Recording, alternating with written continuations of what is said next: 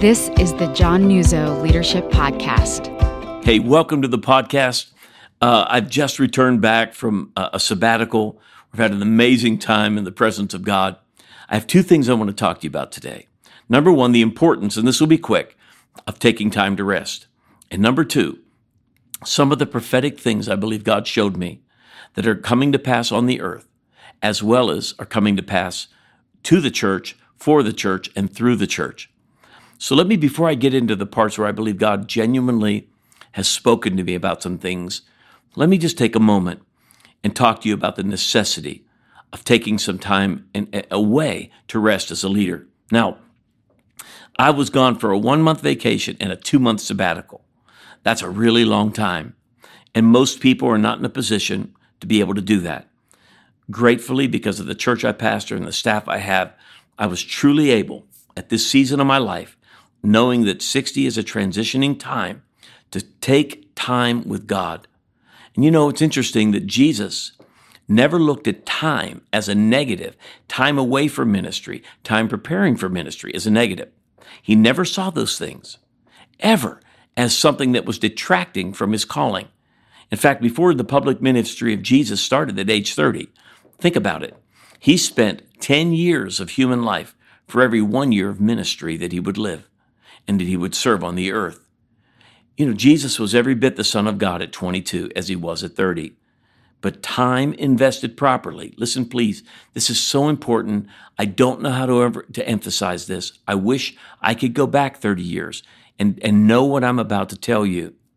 Time invested is never a waste, no matter how broad, no matter how big the call is, no matter how important the call is. But after Jesus entered public ministry, we also see a pattern of him setting himself aside to pray, setting apart himself and, and those who traveled with him and served with him, and taking intentional, intentional times of rest. He did it after doing significant ministry when he fed the 5,000. In Matthew 14, the scripture said he went by himself to pray. After this, this wonderful experience, he left that experience and went to a solitary place to pray. Before Jesus made some of the most important decisions he would make, ever make, he went alone in prayer with God. In Luke 6, it said he spent the whole night alone in prayer before he chose his team. Sometimes we end up making decisions because they need to be made. Jesus didn't do that. He stepped back. Remember, time invested in rest, time invested in prayer, time invested in intimacy with God is only a positive. You know, after trauma, Jesus took time to rest. After John the Baptist was martyred, in Mark 6, the scripture told us, Jesus told his disciples, Come with me, by yourselves to a quiet place and get some rest. And then they went away by themselves to a solitary place. If there's anything that we all experience in life, whether in ministry or just our personal lives, is trauma. Jesus didn't ignore it. He didn't say, well, this didn't happen. Once John the Baptist was murdered and martyred in a horrific way. This is the only person who truly was connected to him in ministry. The only person that the Holy Spirit had been upon in the life of Jesus. And he's been murdered in such a ridiculous fashion. And Jesus didn't ignore it. He went and said to his team, Come with me. And if there's anything I think you'll hear God say to you today, that I will hear more clearly than at any time ever in my life, and hopefully for the rest of my life, is to hear God say to me, John, come with me by yourselves to a quiet place, and John, get you some rest. And then, John, go to a solitary place and let me refresh you. Even after conflict, Jesus did it. When the Pharisees were confronting him in, in, in Mark 7, Jesus left that place and went to the vicinity of Tyre. He entered into a house and didn't want anyone to know it yet he couldn't keep his presence a secret. You know, we all face conflict, and the hardest time for you to get alone with God will be after conflict in your life, in your ministry, in your work, even personally. Because if the people don't follow you, the thoughts and the emotions do. It's important when you've been traumatized. It's important after ministry. It's important before decisions. It's important coming into or out of or existing within a, certain conflict. that we spend time alone with God. And then, lastly, before obedience, Jesus took time. We know in the Garden of Gethsemane, he went alone to pray. But then the scripture said in, in Luke 22, he also asked his team to pray with him. So Jesus didn't do this alone. He invited his team to come and to pray with him. But we know they couldn't continue in prayer. In verse 45 of Luke 22, it said, When Jesus rose from his place of prayer in the garden, he went back to his disciples. He found them asleep. Now listen to this sentence exhausted from sorrow. Please hear this. Please, please hear this. Being exhausted from sorrow is the most difficult thing to recover from in life and ministry. It wounds so deeply in the soul. And Jesus literally is giving us a remedy for when we're in ministry, after ministry, after before decisions, after trauma, which is usually after decisions, after conflict, which is after decisions, and before obedience. Or we can fall ourselves into a place to where we become exhausted, exhausted from conflict, trauma, decisions, ministry, even exhausted from trying to obey. And then the harshness of life can wound your soul so deeply. Now, let me move in the remaining part we have, our remaining 13, 14 minutes or so. The Holy Spirit spoke some things so clearly to me, prophetically. Actually, it began prior to me leaving, and it became much more clear to me. You see, in the last 15 years or so in the church, and even longer, there has been what we could call the attractional model of church, where the weekend service was structured as to appeal to a lost person so that everything said could, could facilitate them hearing the gospel. And, and, and, and that was a, a wonderful, wonderful move of God for many, many years. And churches that were desperate for what they would call a move of the Holy Spirit often would reject it. And I think many of those churches found out they did so to their own destruction, their own minimalization, because God was about lost people, and He still is. But what He spoke to my heart, and let me say it as He said it my hand upon the attractional model of church is waning. Let me say that again. My hand upon the attractional church model is waning. That doesn't mean you disregard or throw away all the things you learned and the wisdom around it. But it was it was something God was in. And in the last 15 to 20 years, we've seen local churches so expand in growth as a result. But here's, here's something I want you to hear out of Acts 9, verse 31. Then the church throughout Judea, Gal- Galilee, and Samaria enjoyed a time of peace.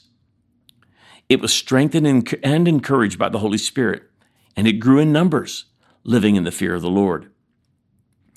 During the attractional model that God has brought to this nation, our nation, I would tell you largely it's been during a time of peace. It doesn't mean we've been without war as a nation, but I'm talking about the nation itself was at peace within itself compared to what we're dealing with today.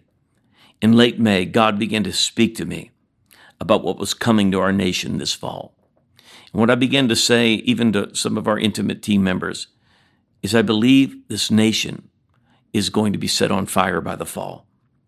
And, and, and since then, it has become actually, it's coming to pass. And, and, the, and the truth of it is, I believe that God's put it in my heart that it's only going to get worse. Now, again, let me stop and say the attractional model, don't throw away the wisdom that was learned through this emphasis of God's Spirit. So, what's next? What is next on the horizon for God to bring as an emphasis to the church?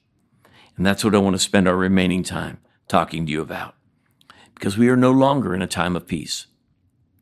And what the Holy Spirit began to show me, actually, it, it started even before uh, uh, uh, that had anything to do with the church. It had to do with the response to the pandemic. And I could see how things were starting to happen that were going to be very divisive. And now we're in a season to where anarchy is in our nation. Anarchy has been fostered by even governmental uh, authority. And, and it's so dangerous. And now, what is God wanting to do in this time? And, and what He spoke to my heart is that He's going to bring about this fall in the midst of this terrible season in our nation's history. Whether Donald Trump is elected or not, it's going to be very, very difficult in this nation. And, and without being political, I would say this if President Trump is reelected, I believe, without, I really do believe this with all my heart, this nation will be lit on fire. The people that will oppose that are so angry and have been fostered to exercise that anger in a sense, in, a, in a, actually with the force of anarchy. And this nation, I believe, will be in, in such trauma for at least six months. If Donald Trump is not elected, part of the agenda of the Democrat Party, and this is not an endorsement or a lack of one, is to undermine and absolutely disregard and even criminalize the beliefs that a Christian has. That we will, we will be fine if we can serve God and talk about what we believe in a church wall. But it is clear it's not, it's not hidden, it's wide open.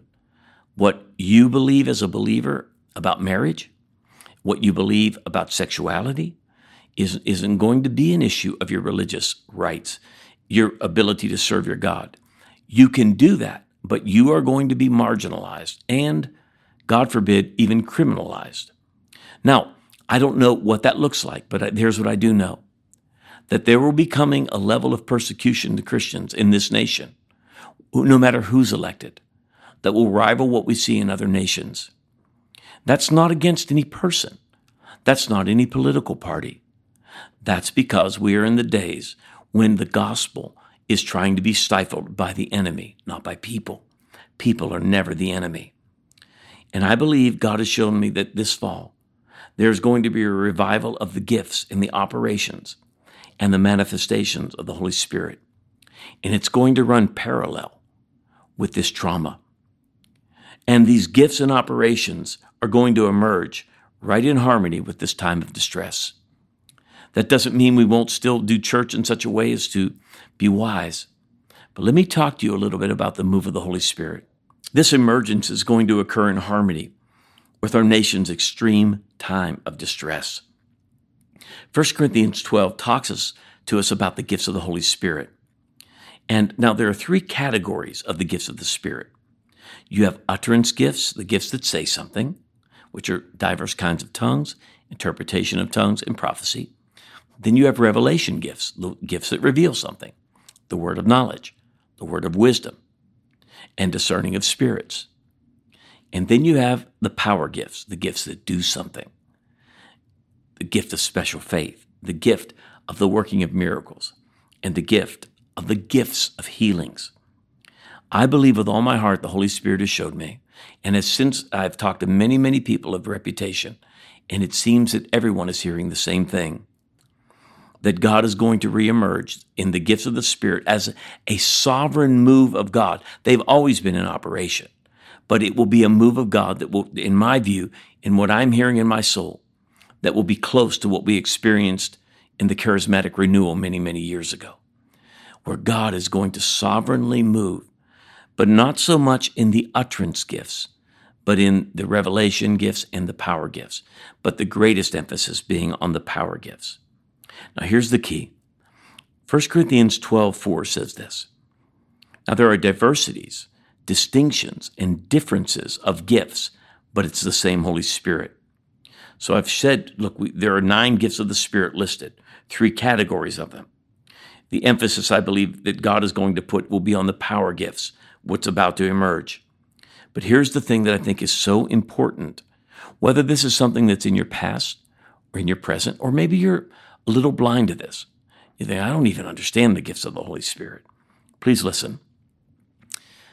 When God moves sovereignly in the charismatic renewal, there was something he did within the Catholic Church called the Catholic Charismatic Renewal.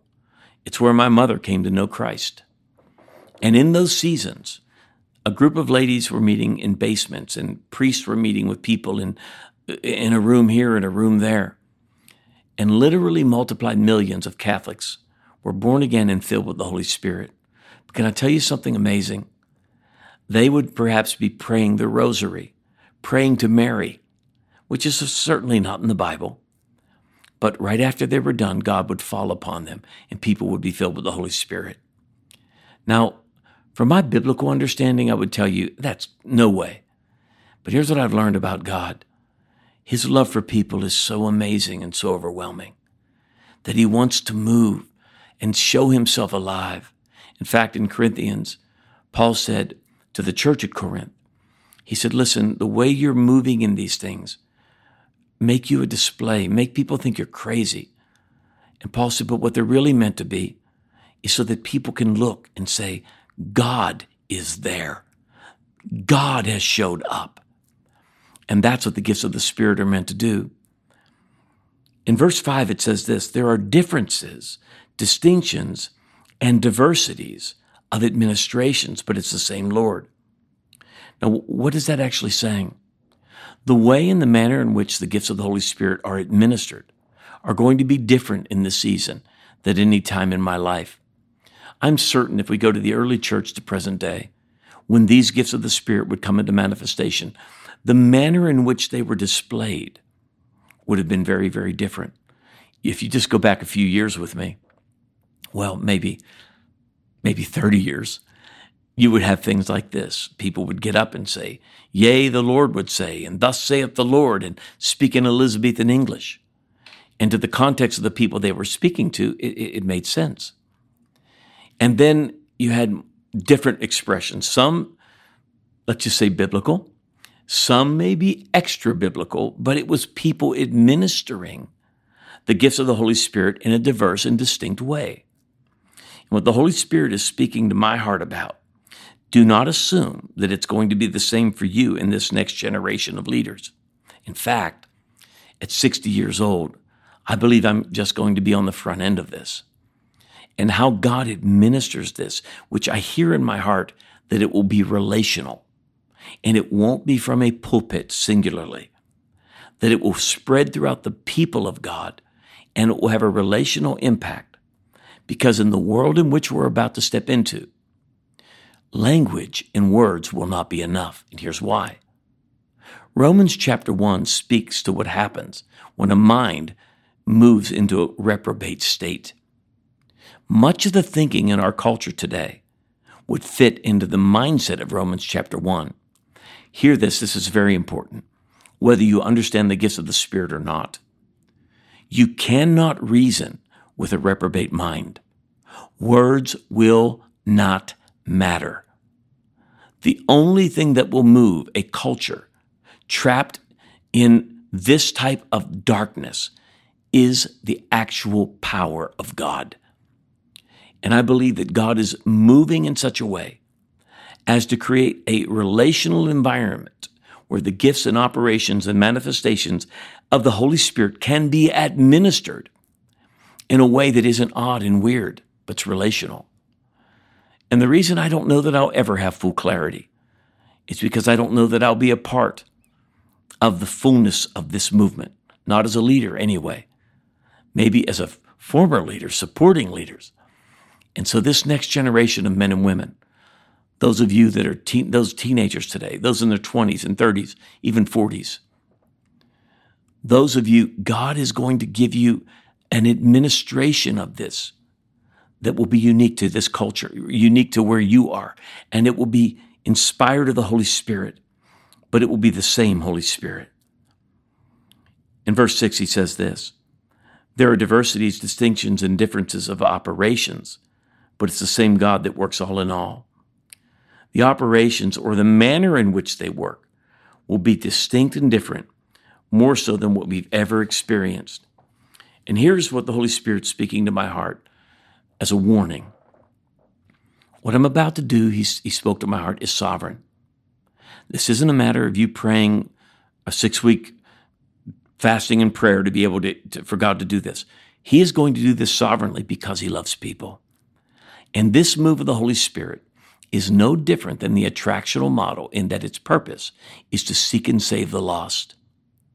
For the Christian that is wanting a move of the Holy Spirit for just their own benefit, they'll miss this entirely.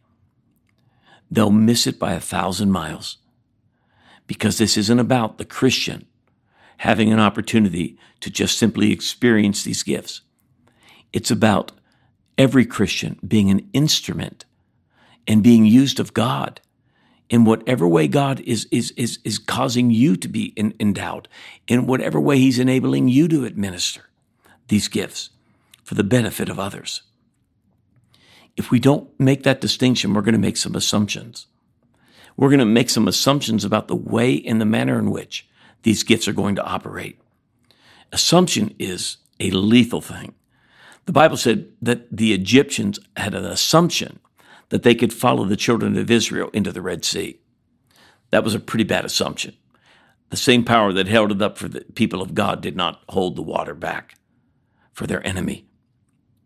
The manifestations of the Holy Spirit are given in such a way as they have to be administered. Think next generation. Think that if you're an older person in your mid to late 50s, 60s, 70s, and you're in ministry, Think next generation that we have to hear from God to follow their lead in regards to the issue of the operation of the Holy Spirit or the manner in which they work. I, I believe God's going to use people of my generation and age to open this door, but He's going to give them the specifics, and we can't fight it. And we can't say it has to be this way. No, there are differences of administrations, but the same Holy Spirit. It's the outcome that God's looking for. That when He moves, that this would be a presence of God driven environment. That people will simply say, God is here. In our last two minutes, verse 7 says this But the manifestation of the Spirit is given to profit everybody. All the manifestations or the, the expression or, or bestowments of the Holy Spirit are profitable for everybody. They're not just for Christians. In fact, Christians are supposed to be the in- instruments for these gifts to bless the world. The profit is for everyone, not the benefit of the one being used. This morning, I prayed with my staff. First day, really, back in the office where I did meetings, and I took my lunch hour and said, I'm going to pray. And any, uh, like everyone who would like to just join me, will fast my lunch meal and pray with you. And I began to share some of these things with them. And we were going to start praying. And the very thing I'm talking to you about happened. No music, nothing, unprompted. Right before we went to pray, the presence of God fell so strongly in the room, I could barely speak. And we had things happen that had no preparation for. Wasn't looking for it, wasn't praying for it, and I wasn't asking for it. But it is sovereign. And my prayer for you as a leader is that you'll prepare your heart, that you'll yield to the heart of God so that He can use you to be a blessing. And that I hope these, these thoughts can find a residence in your heart because this world is on fire and it's only going to get hotter and brighter. But in the midst of that darkness, let God be true and every man a liar. And while the earth is in pain, we are going to see the greatest outpouring, I believe, in my lifetime of God's Spirit on this earth. And it's going to be remarkable. So I long for the glory of God while I grieve for my nation. But let's keep our eye, let's keep our heart focused on Jesus and let Him do a work in you and through you in these months and even years to come. God bless you. And I'll catch up with you next month on another aspect of this. Thanks again for tuning in to the John Nuzzo Leadership Podcast. If you enjoyed this episode, we'd love for you to rate, review, and share this podcast on iTunes. It's a great way to get the word out and to help others grow as leaders. We'll see you back here next time for another episode of the John Nuzzo Leadership Podcast.